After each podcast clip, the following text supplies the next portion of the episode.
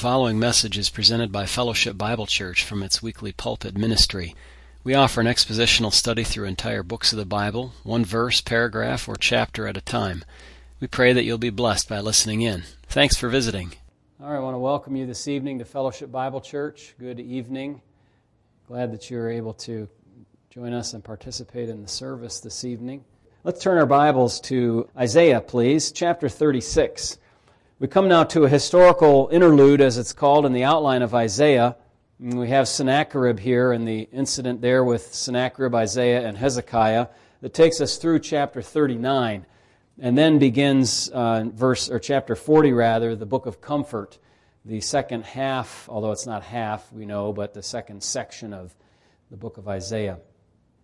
Chapter 36 however is our reading material for this evening and it says this now it came to pass in the 14th year of King Hezekiah that Sennacherib, king of Assyria, came up against all the fortified cities of Judah and took them. Then the king of Assyria sent the Rabshakeh with a great army from Lachish to King Hezekiah at Jerusalem, and he stood by the aqueduct from the upper pool on the highway to the fuller's field. And Eliakim, the son of Hilkiah, who was over the household, Shebna the scribe and Joah the son of Asaph the recorder came out to him. Then the Rabshakeh said to them, Say now to Hezekiah, Thus says the great king, the king of Assyria, What confidence is this in which you trust? I say, You speak of having plans and power for war, but they are mere words. Now, in whom do you trust that you rebel against me? Look, you are trusting in the staff of this broken reed, Egypt on which if a man leans, it will go into his hand and pierce it. So is Pharaoh, king of Egypt, to all who trust in him. But if you say to me, We trust in the Lord our God, is it not he whose high places and whose altars Hezekiah has taken away, and said to Judah and Jerusalem, You shall worship before this altar? Notice how that, to me, that parallels a lot of things that happen today. People say, uh, you know, well, isn't Christianity really about this? When it's not anything about that at all. And then they criticize it on the basis of a false view of what it is. And here, the, uh, the, uh, ex- the foreigners are saying, look, Hezekiah took away all these altars. No, in fact, doing that pleased God. It didn't displease God. So he has a complete misunderstanding of the circumstances of the situation. Now, verse 8 says, Now therefore I urge you, give a pledge to my master, the king of Assyria, and I will give you 2,000 horses, if you're able on your part to put riders on them, how then will you repel one captain of the least of my master's servants and put your trust in Egypt for chariots and horsemen? Have I now come up without the Lord against this land to destroy it? The Lord said to me, Go up against this land and destroy it. Then Eliakim, Shebna, and Joah said to the Rabshakeh, Please speak to your servants in Aramaic, for we understand it. And do not speak to us in the Hebrew, in Hebrew in the hearing of the people who are on the wall. But the Rabshakeh said, Has my master sent me to your master and to you uh, to speak these words, and not to the men who sit on the wall, who will eat and drink their own waste with you? Then the Rabshakeh stood and called out with a loud voice in Hebrew and said, Hear the words of the great king, the king of Assyria. Thus says the king, Do not let Hezekiah deceive you, for he will not be able to deliver you. Nor let Hezekiah make you trust in the Lord saying, The Lord will surely deliver us. This city will not be given into the hand of the king of Assyria. Do not listen to Hezekiah, for thus says the king of Assyria Make peace with me by a present, and come out to me, and every one of you eat from his own vine, and every one of you from his own fig tree, and every one of you drink the waters from his own cistern, until I come and take you away to a land like your own land, a land of grain and new wine, a land of bread and vineyards Beware lest Hezekiah persuade you, saying, The Lord will deliver us. Has any one of the gods of the nations delivered its land from the hand of the king of Assyria? Where are the gods of Hamath and Arpad? Where are the gods of Sepharvaim? Indeed, they have delivered Samaria. From, have they delivered Samaria from my hand? Who among all the gods of these lands have delivered their countries from my hand, that the Lord should deliver Jerusalem from my hand? But they held their peace and answered him not a word, for the king's commandment was, Do not answer him. Then Eliakim the son of Hilkiah, who was over the household, Shebna the scribe, and Joah the son of Asaph the recorder came to Hezekiah with their clothes torn and told him the words of the Rabshakeh. Well, that's how it was, and we'll see as we read on how the Lord delivered. All right, we're going to invite the young people to go upstairs to their class. Some of these guys are wearing their winter coats. It got cold out there again. A little different than, uh, than recent days. Well, it's supposed to be a little nicer tomorrow and then a little nicer yet, I think, Tuesday, temperature wise, but then the bottom will drop out again. But uh, it's, not, it's not anything to worry about. Spring is here, and it's nothing like uh, those cold weeks in February. Yeah. We hopefully won't go back to those temperatures for a little while yet. All right. We're going to turn our Bibles then to 1 Corinthians chapter 15. And, and as you're on your way there, let me just address a couple of uh, issues that remain from this morning's time together in the Word. I had one question that came up regarding the morning message, uh, the 1045 service, regarding the uh, present reign of Christ or not. And as we said, uh, Christ is not now reigning as he sits at the right hand of God. Of course, he is as God, sovereign over the universe. I, I didn't probably make that as clear as I could have uh, this morning. He does reign as God over all things in the in the matter of his omnipotence and his sovereign rule. His throne is established in the heavens. But he's not reigning in the sense that the, we talk about when we talk about the millennial kingdom, when he will, in direct, open rule on the face of the earth. He will be the emperor, he will be the, the ultimate Caesar, he will be the king of kings on the earth. And that is not happening right now. He is not reigning over the Davidic throne or uh, having a hidden reign over the people of God in heaven. Um, and somebody asked me the question on an email this afternoon what about progressive dispensationalism? And that, that is an issue that distinguishes our view of the scriptures from a progressive dispensational view. Uh, not universally, but nearly so, progressive dispensationalists would say Christ is reigning right now from his throne at the right hand of God, reigning over this kind of already form of the kingdom, but it's not yet. The already but not yet distinction that they try to maintain.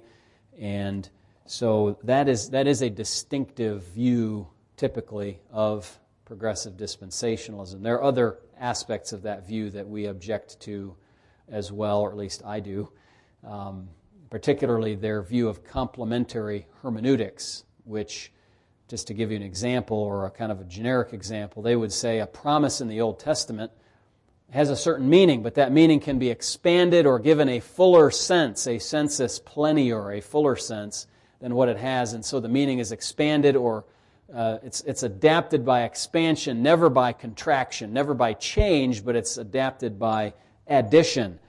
And uh, that addition can include things that were nowhere near the mind of the Holy Spirit. Well, maybe they would say the Holy Spirit, yes, but not the author of the Old Testament prophecy. So, for instance, uh, God made a promise to make a new covenant with the house of Israel, but what the prophet didn't know, progressive dispensationalists say, is that actually that promise was going to be expanded to include the church later on, and that does in fact change the meaning of the of the prophecy, although it doesn't abrogate any part of it, it adds to it. So uh, we could go on in, in, that and spend a little more time there, but we won't this evening. Uh, the other matter that we left behind this morning had to do with 1 Corinthians 15, around verses 33 and 34. This is from the early service today. And let me just address that issue uh, now, because I didn't really finish satisfactorily that, that segment. We ran out of time. And it says in 1 Corinthians 15:33, "Do not be deceived, evil company corrupts good habits. Awake to righteousness and do not sin, for some do not have the knowledge of God. I speak this to your shame." So Paul gives the church a general statement of this what we what we've kind of come to use as a proverb, a general proverb. You know, evil company corrupts good manners, or it's the King James, I think, or evil company corrupts good habits evil company corrupts good people. Uh, and that's true. It's become popular to use outside of this context, kind of as I indicated this morning. It's lifted out of the context and disconnected from it. And in this case, it works pretty well that way. It reminds us that the company we keep will rub off on us. I know you've found that to be the case over the years of your life. This is not just true for middle schoolers and high schoolers, by the way. This is true for all of us. Uh, you, you, know, as, as old as you get, if you spend a lot of time with people and you or pal up with them, then you will be influenced by constant closeness and companionship to these folks well into our adult years. And it might work at first imperceptibly, but over the course of time, there will be a change evident and it can easily be seen. But the context, if we, if we take that proverb and we kind of put it back in its context and fit it in like the puzzle piece that it is in these verses and see the whole picture, the context makes the proverb even more pointed. What Paul means is that there are evil people in the church that do not believe in the resurrection of Christ. They're the ones that are the evil company and they are the ones who corrupt the good habits or the good manners or the good morals of the people in the church. They're bringing corruption. Evil company brings corruption to its location just as sure as the sun rises and sets every day. It's axiomatic. That's what we mean when we say this is a proverb. It's a general truth. The hope of the resurrection is a sanctifying, godly hope. But when you have people in the church that are saying, no, there's no such thing as that, you know, that's, that's for simpletons, or that's, that's imaginary theology, or, you know, it's, it's just not true, it's not scientific, and so on. They are corrupting the church and, and causing it, in effect, as Paul said in verse 32, to hold the philosophy look, let's just eat and drink, for tomorrow we die. There's no real reason for you to live for holiness if you're not going to be resurrected, if you're just going to die. Why bother? So it just makes mincemeat of Christian theology to say no resurrection, as we've argued, but this will corrupt good habits. And so what he's saying is it's not cool to have these people in your church, like to be so inclusive that you include people who destroy who you are.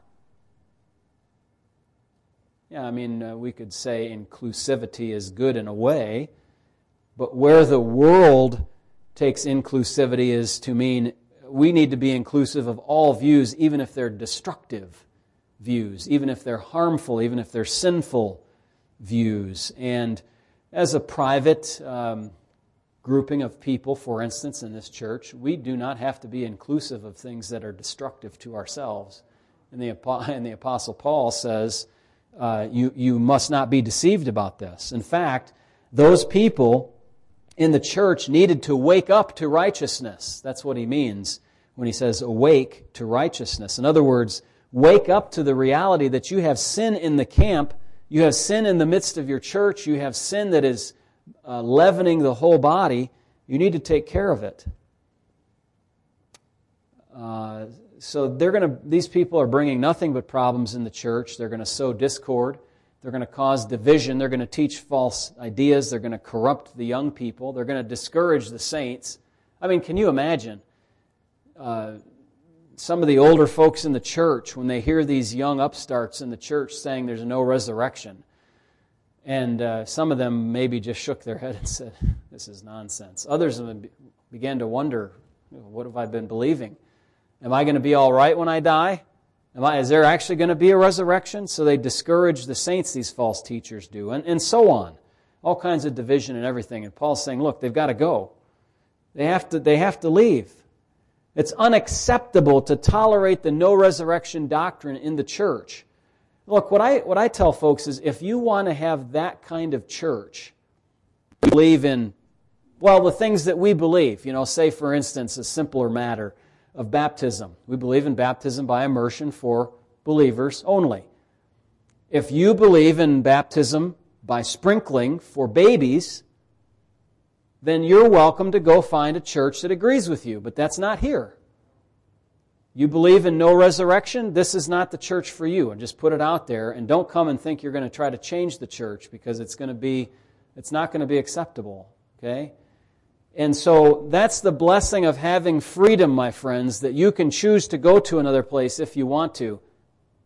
But we ask you simply this be kind enough to leave us alone so that we can hold our beliefs the way we see fit from Scripture. Be kind and don't be, you know, busybody in our matters. Uh, you just leave us alone, as it were. We leave you alone. You go and do that. Now, we, we may challenge you and be ready for that challenge, but after a while, even us, you know, even we, when, when somebody says, Look, I don't believe that, I'm not going to believe that, we'll just say, Look, okay, go ahead, fine. That's your choice. We're not going to, we're not going to, you know, exercise some kind of authority over you to say, well, you know, we'll do God's service and take your life or something because you believe false theology. No, God will take care of that. God will take care of that. And you know what? If we're wrong, God will take care of us too. That's correct. No, we're not.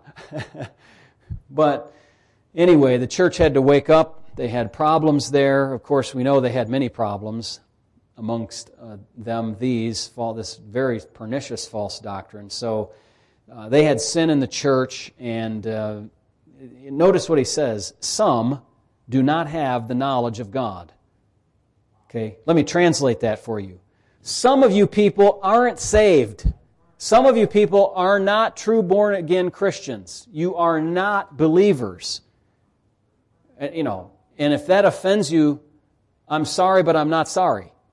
Because you need to be told that you don't know God. That's what it means to not have the knowledge of God. And Paul says, To the whole church, I speak this to your shame.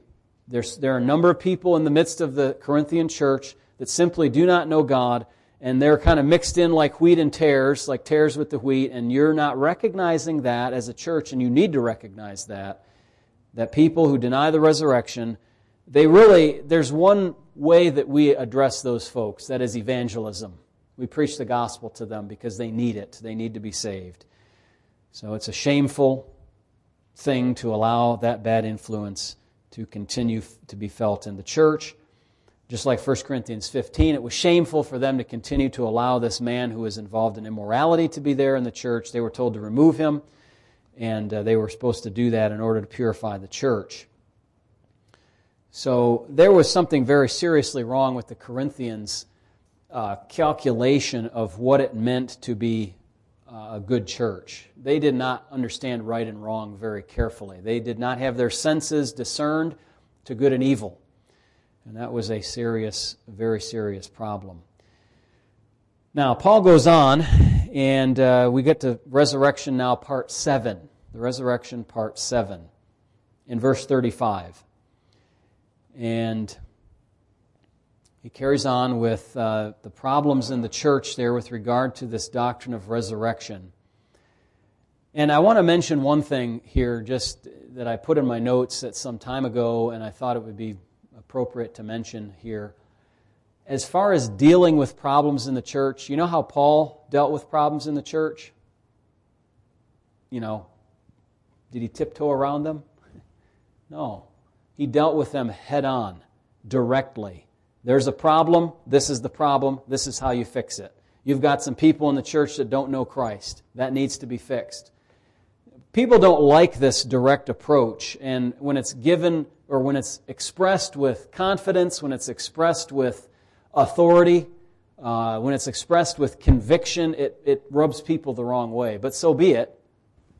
It needs to be expressed. And so Paul gives us an example and I think one of the benefits of this direct approach is it catches people up short and, and helps them to understand what the problem is. You know how many times you can kind of talk around the problem, like I say, tiptoe around it, and the person on the receiving end doesn't get it?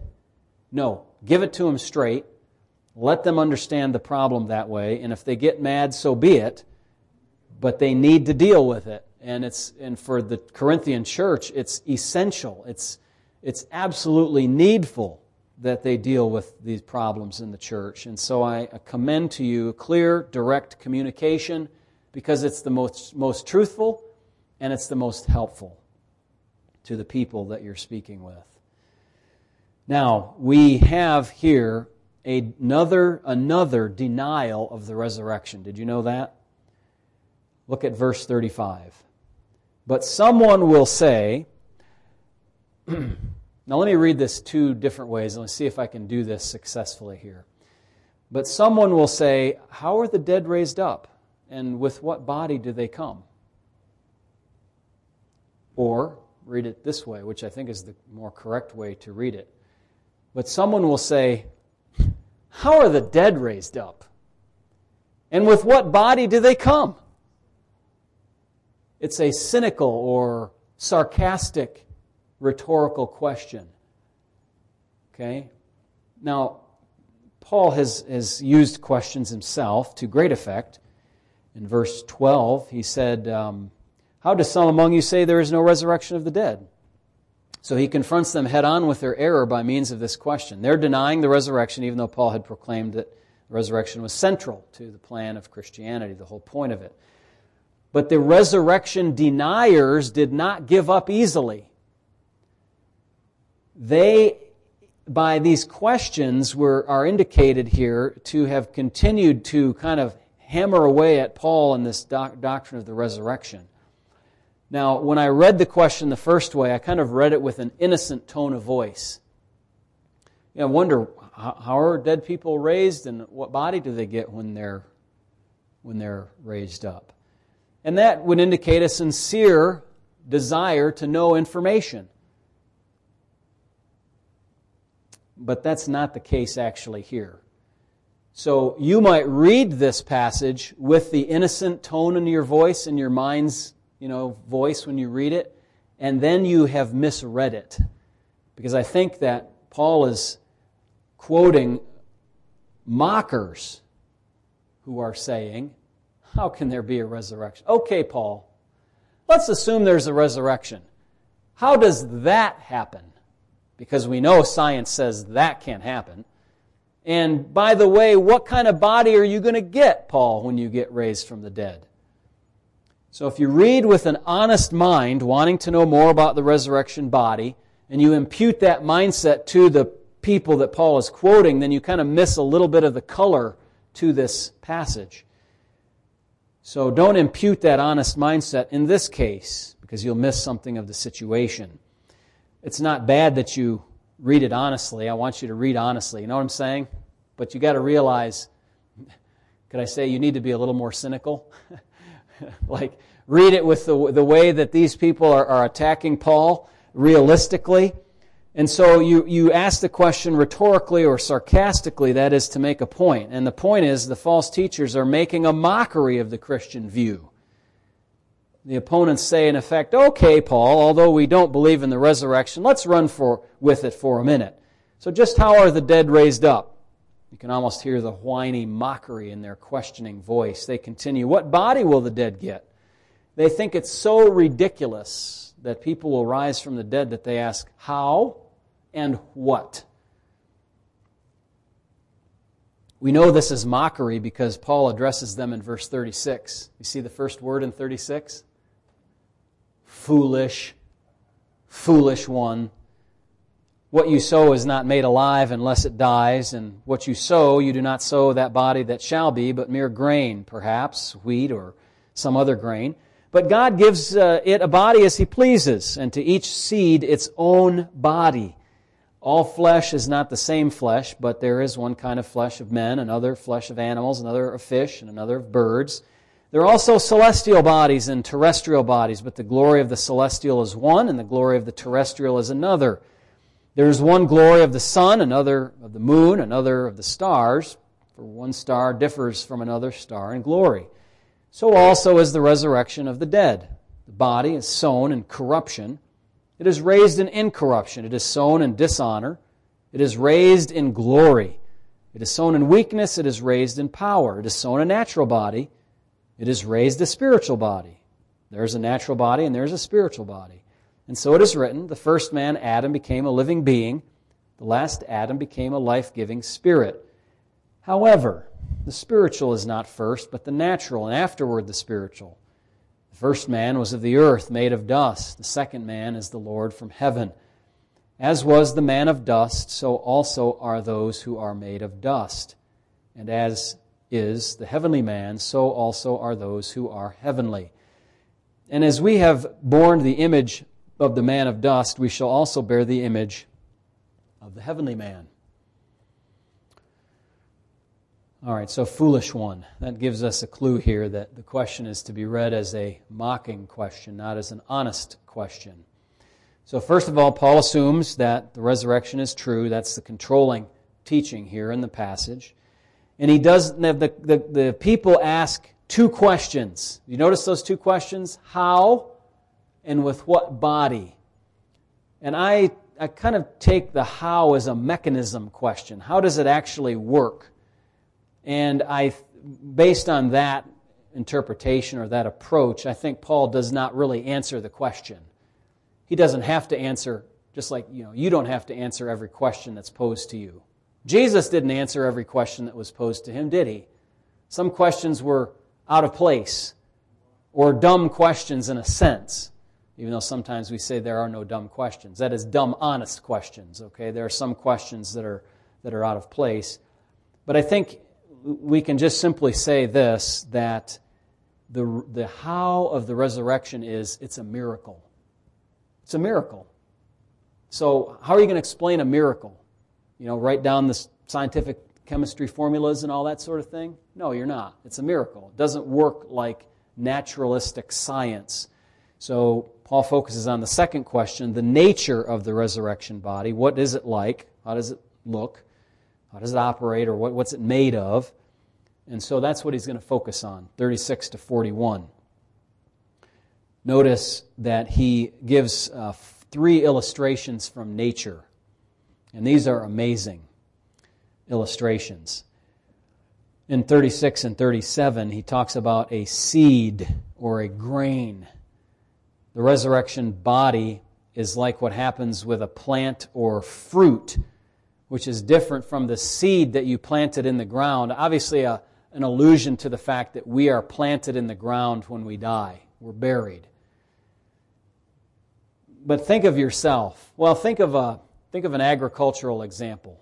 You've all planted seeds, I presume, from tiny little grass seeds to bean seeds to maybe you've planted, um, I don't know, asparagus seeds, you know, and they're little, little round seed pods. That's not just the seed, the seed is the black thing inside of it. Or uh, corn. Think of that. Your body, this, is like that. Now, the seed looks kind of dry, doesn't it? Often dry or, uh, you know, it's kind of dead looking. There's not much going on there. But if you look carefully, you'll see there is, there is something going on there. But when you plant it into the ground, out comes something out of the ground which is different than the seed. And it's lively, and it's a plant or a tree or a bush, and it has its own fruit uh, encoded into it, and it produces that. It looks much different than what it went into the ground like. And so it's, it's connected to it organically. It's not the same thing, but it is the same thing. You know what I'm saying? Yeah, it's, it's related to it. So you think of your body as wonderful and marvelous as it is, as a seed. And when it dies and it you know is buried and it comes up in resurrection, it's going to be to your seed body like a plant is to its seed. Like, can you just think about if you, if you were a seed, how much better the resurrection body is going to be, how much more vibrant if you're just a, a little pod of, of uh, stuff that's going to turn into something else uh, by God's power, miraculous power, and resurrection. So there's the illustration from agriculture, and then there is the uh, idea of flesh, or the, the, the uh, illustration from nature of the flesh. Look at verse 39 All flesh is not the same, but there's one of men and animals, fish, birds. And so he gives it, you know, different illustrations of what our flesh, the different kinds of flesh are. Just like there are differences between us and, you know, worms. That's a kind of flesh. Or us and birds, or cattle, or whatever. There's similarities, of course, but there are differences. So the body that he's talking about is going is to be a fleshly body. I think is uh, the, the indication here. The resurrection body is like these other bodies in that it's going to have some kind of flesh to it. It's going to have some kind of substance to it. Just like the other, all the other uh, birds and, and, animals and people and things of that nature. So there, there's a type of flesh to it. I'll, I'll allude to that again here in a moment. And then he says the resurrection body is its own unique kind of thing. Verse 40 there are celestial bodies, terrestrial, glory of the celestial is one, the glory of the terrestrial is another. Then he gives some, uh, you know, uh, kind of cosmic or uh, astronomical uh, examples the sun, the moon, the stars. And they all differ from one another in glory. What is, what is glory? Each has its own kind of majesty or honor or appearance or radiance or splendor. It appears differently you know what I mean by this if you think, if you look at, at, at, the moon on a clear night when it's a full moon and you can see the brightness of it, and you say, wow. Have you ever said that before? Like, that's pretty cool. That's the glory of the moon having an impact upon your mind and emotions. But then if you look at the sun as it's setting over an ocean in the west, like, uh, you know, in the Pacific Ocean or the Mediterranean Sea, I've seen those sights, beautiful sights. You say, wow, that's glory. And then when you go out late at night in a place that's far away from the light pollution of the city and you look up and you see the stars, like, wow, that's amazing. That's the glory that God has put in those stars. They are, they are manifesting the glory of their Creator. Uh, glory is not exactly the same as light but they are connected, I think, the brightness of the glory of those things. And each one is, is different, but you know, you don't sit there and kind of compare and say, well, the, the stars, because they're, they're kind of a different thing. Stars are different than the moon and different than the sun. Of course, we know the sun is a star, but it's a little different because it's so bold and big and bright in our sky compared to the other stars that are so far away. And so each has its own glory its own majesty, its own honor. It's a different type of thing. It's glow, it's, it's light, it's resplendent glory. They're in different classes to themselves, and we don't really compare them to one another in a kind of you know head to head comparison fashion because we know there are different things. And so it is with the resurrection body. It will have its own glory. You think of that, its own glory then, I mean, actually, you think of the human body right now, if you just think of how it is, how it operates, how we are creatures with a spiritual being, how we think, plan, and, and engineer, and, and create music, and you know, art, and uh, we do projects, and we work together, and we can be, you know, do things on our own, and we have this, you know, complicated system that works in us of, you know, electricity and uh, transference of fluids and pumps and all kinds of things. That's amazing. That's, our bodies have their own glory. Humanity has its own glory, but there will be yet another kind of glory. And so when you say, well, with what body do they come? Well, in some sense, Paul is saying you're going to have to wait to see how that looks. We don't know exactly, although we know some things about it um, you know, when you go to a zoo and you see an animal that you've never, ever, ever seen before. But I mean, you don't probably sit there and say, hmm, did they just create that? Like, is this a mirage? Or is this something that's made up or computers, animatronic or something? No, you can tell that it's alive and it has its own body and it has its own kind of glory like that. And it's an amazing thing. So it will be when you experience the resurrection body. You'll recognize it as perfectly sensible. Its features will match precisely the demands of its eternal environment. The glory that it has will be unique to it. That's what the body will be like. Verse 42 says, So also is the resurrection of the dead. In the same way, we're talking about bodies, we're talking about glory, we're talking about flesh. It's different, but it's similar. It's different, but we understand it because we've seen all this different variation in God's creation. So it is with the resurrection body. Now, then he goes on to a long list in verses 42 to 49 of what transformation is going to occur. You want to know what it's going to look like? I'll tell you what it'll look like. It's sown in corruption, and it's raised in incorruption. Uh, how is a body sown in corruption? Well, I'm, it may be kind of hard for us to think about corruption like our bodies right now, if we're very healthy, say we're young or middle aged people and we're very vigorous and all of that, and we say, what does that mean, sown in corruption? I mean, we can see sown in corruption, oh, like with somebody who is very old and has come to the end of their life and their strength has been depleted, their muscle mass is gone, their vigor is finished, their balance is unsteady, and, and, you know they fall down all the time, and they have to use a walker. They can't just go zoom like we do when we're in good health, and so they are, in a sense, sown in, in corruption.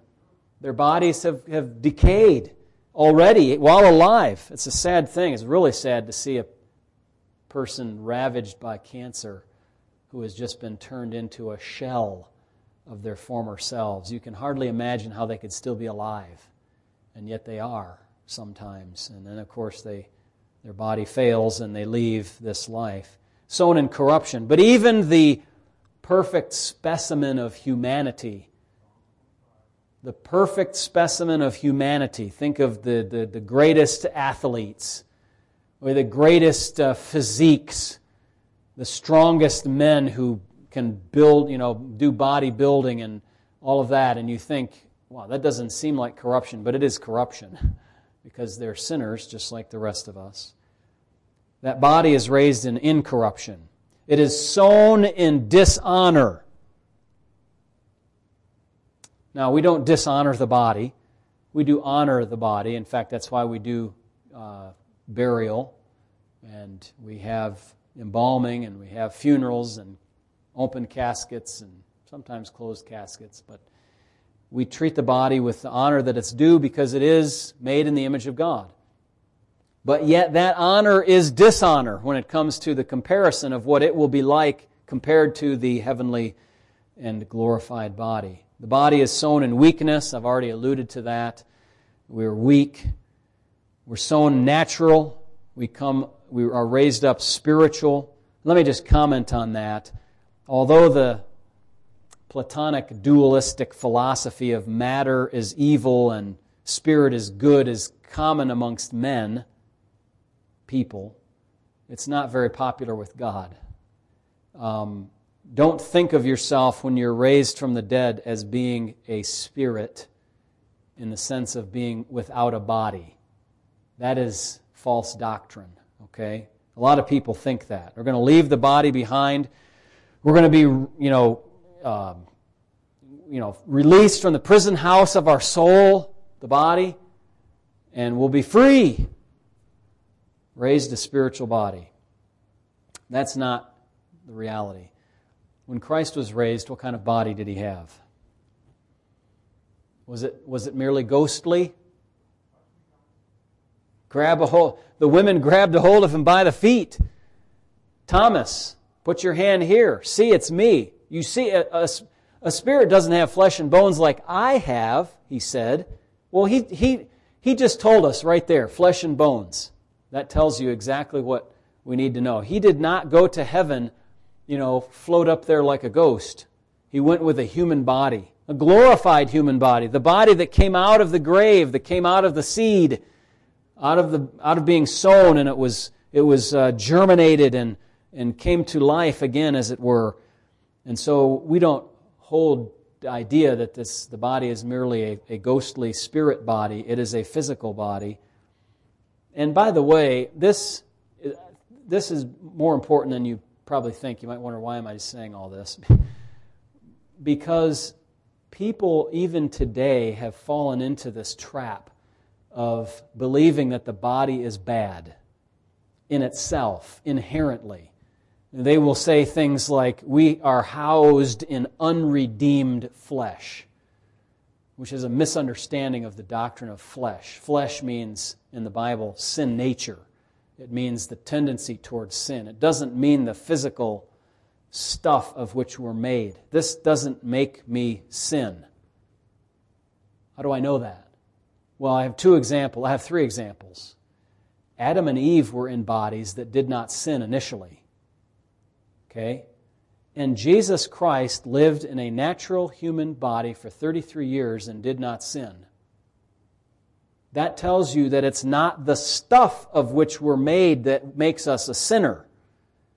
It's the nature that we have. It's what the Bible says when, when Jesus says it's out of the what? Out of where? Do all the evil things come? Out of the heart. It doesn't mean the um, muscle of the heart, it means out of the inmost being of man. Out of our innermost person, our sin comes. It's not just our flesh. Of course, it interacts with our flesh, it uses our flesh to cause us to fall to temptation and so on, but it's not merely that we are flesh. For all eternity, we will exist in, res- in resurrected, glorified, fleshly bodies that are spiritual as well, meaning indwelt by the Holy Spirit, holy. We will dwell like that in fleshly bodies forever and ever and will not sin. Now, I look forward to that. But that tells us right there that we do not have to worry ourselves about living in a fleshly body. Paul goes on in verse 45 and says that in, in our mortal selves, we're in Adam. We're like him, but we will be in Christ, the life giving Spirit, in the future. Verse 46, he says, the first, that, that is the uh, sown in corruption, the mortal body, is natural, and then the spiritual. Uh, it's earthly. We start out as earthly or dusty. Your body is dust. Okay? The second man is of the Lord from heaven. That's in verse 47. And there are two more. Uh, we're like Adam. We are people of dust. But like Christ, we will be like a heavenly man, a heavenly person. We bore the image of the man of dust, 49 says, and we will then bear the image of the heavenly. So we will be conformed to the image of Jesus Christ. Um, Philippians 3, if you would turn there, please. Philippians 3, the last verse of that chapter, speaks of Jesus Christ who will transform our lowly body. This is Philippians 3 21 will transform our lowly body that it may be conformed to his glorious body according to the working by which he is able even to subdue all things to himself.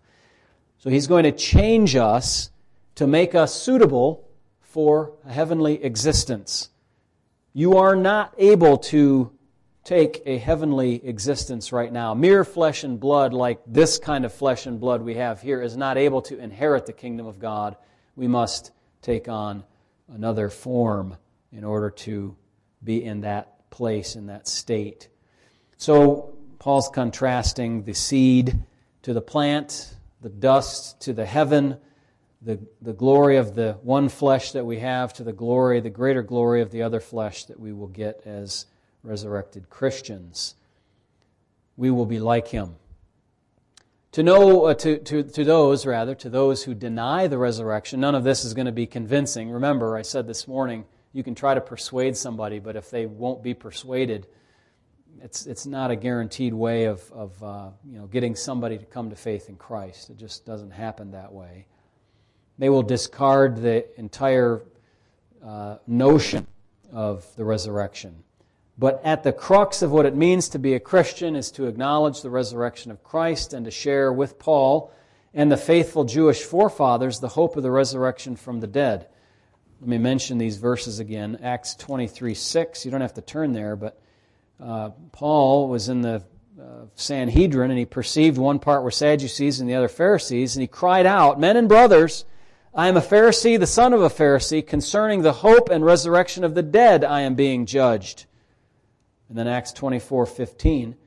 But this I confess, uh, that according to the way, I'm reading actually verse 14, that according to the way which they call a sect, so I worship the God of my fathers, believing all things which are written in the law and the prophets. I have hope in God, which they themselves also accept, that there will be a resurrection of the dead, both of the just and the unjust.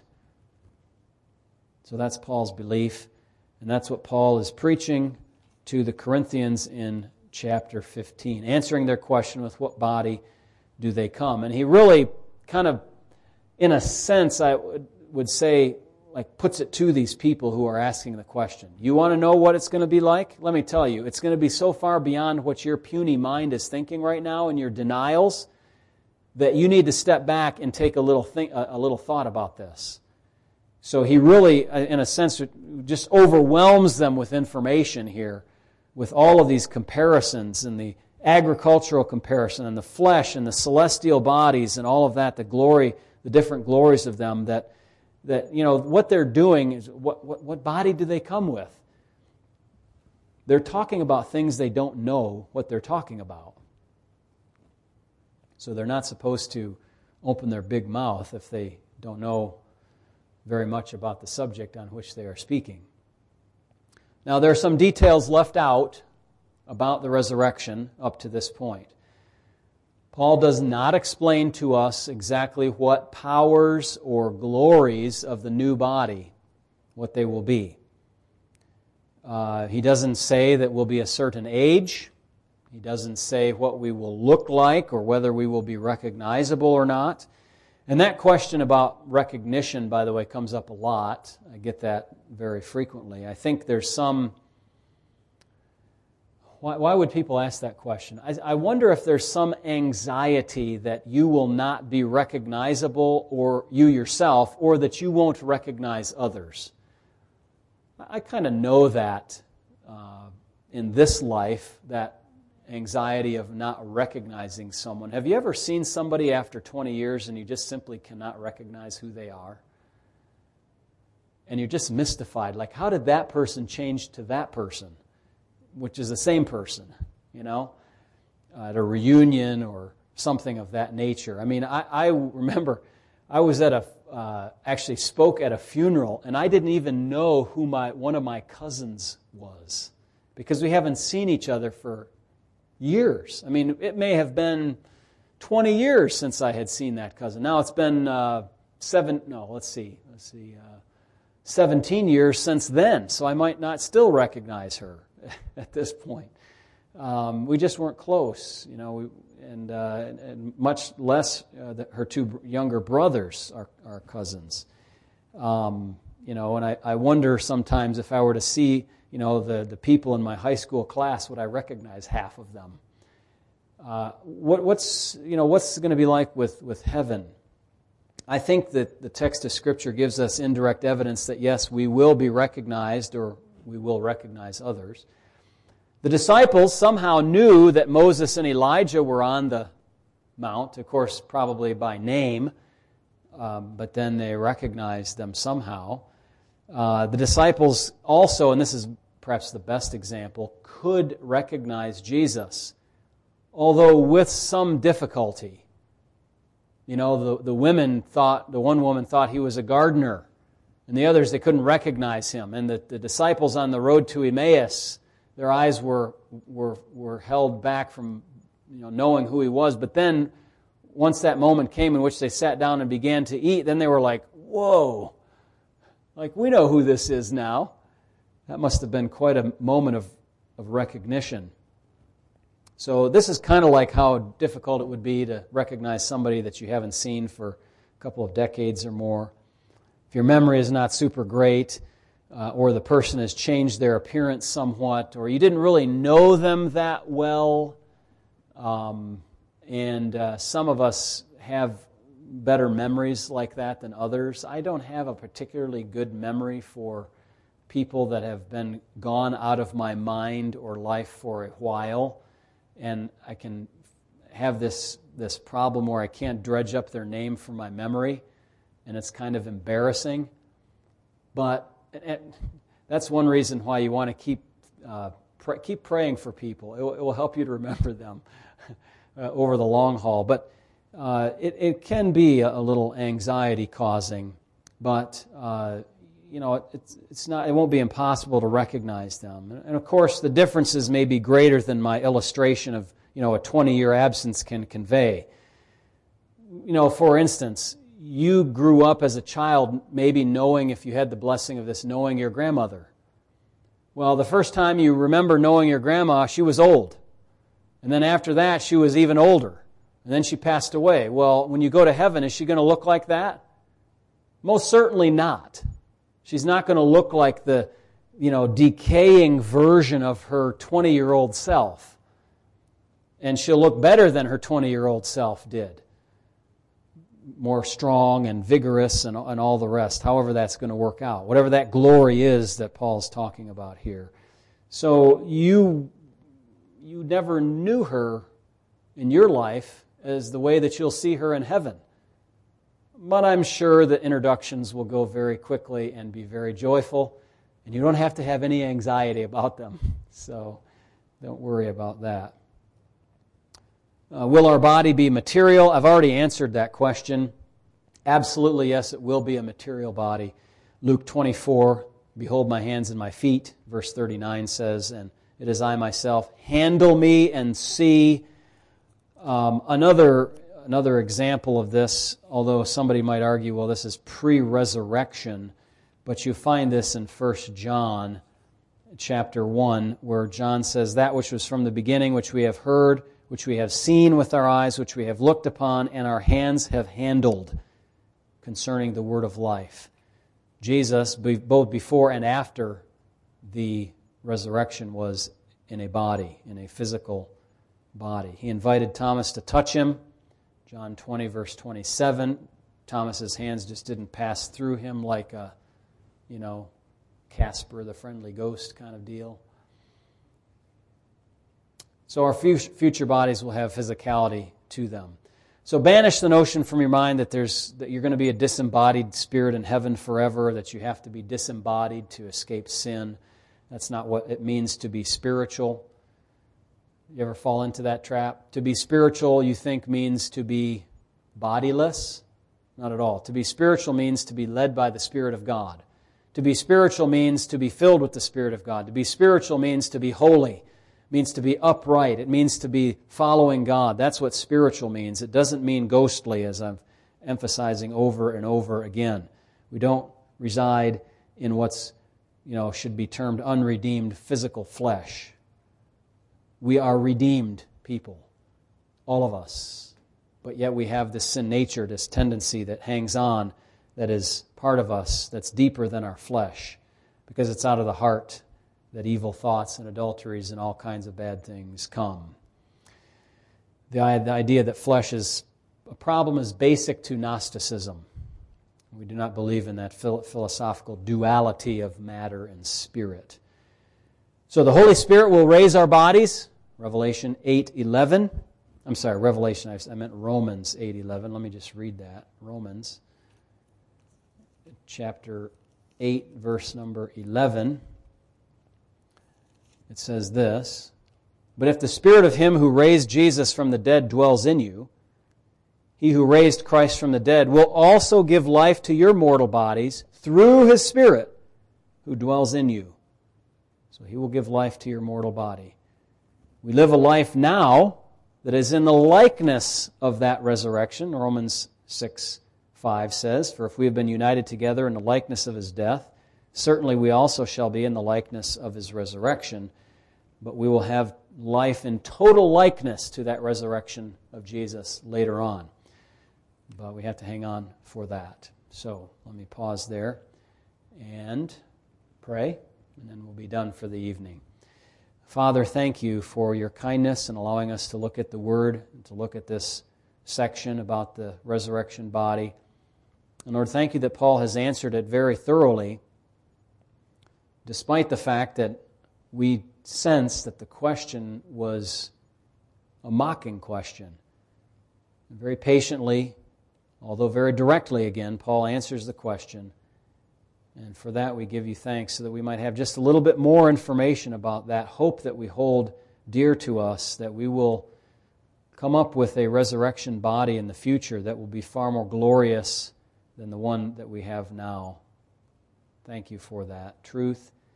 Help us watch over us. May we uh, hold on to that and, and live like it's true instead of living in kind of fear and slavery to the things of the world.